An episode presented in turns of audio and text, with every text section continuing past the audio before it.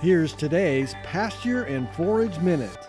Are you looking to increase production from pastures or hayfields? Frost seeding or interseeding legumes might just work in your operation. Nitrogen is one of the key ingredients for productive pastures. A way to get more nitrogen in a pasture is to plant legumes. Alfalfa, clover, birdsfoot trefoil, and other legumes all fix atmospheric nitrogen and can reduce nitrogen costs. These legumes are also very high in forage quality. However, not all pastures are good candidates for adding legumes. First, legumes need adequate phosphorus and a pH usually above 6, while some prefer a pH closer to 7.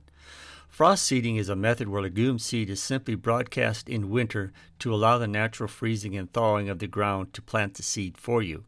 Because frost seeding requires seed to be close to the soil surface after broadcasting, snow free or very little snow is preferred. Frost seeding success can vary, and while frost seeding is easier to do, drilling is always a much better option if the pasture conditions allow it.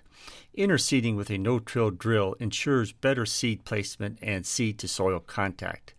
Lastly, heavy flash grazing several times in the spring will reduce the competition from existing grasses and help establishment of the legume seedlings. Once the grass is 3 to 4 inches taller than the seedlings, graze quickly until the grass is grazed down to the height of the legume seedlings. Legumes can help reduce fertilizer costs and create higher quality pastures and hay. Frost seeding or no-till drill interseeding are two approaches that might work to establish legumes in your operation. For today's Pasture and Forage Minute, I'm Nebraska Extension Range and Forage Specialist Jerry Volesky. Pasture and Forage Minute is a production of Nebraska Extension.